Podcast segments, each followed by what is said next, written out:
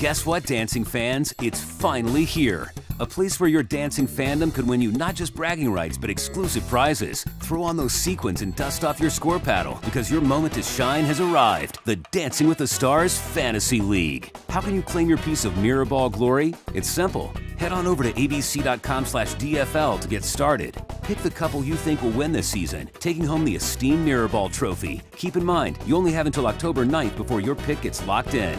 Earn more points each week by picking three couples you think will get the highest scores from the judges. Every point you earn is an entry into the sweepstakes for exclusive prizes like Dancing with the Stars swag, and the grand prize, a trip for four to the Aulani Resort in Hawaii. Want to see how your picks are doing? Watch Dancing with the Stars Mondays at 8, 7 central on ABC, ABC.com, or the ABC app.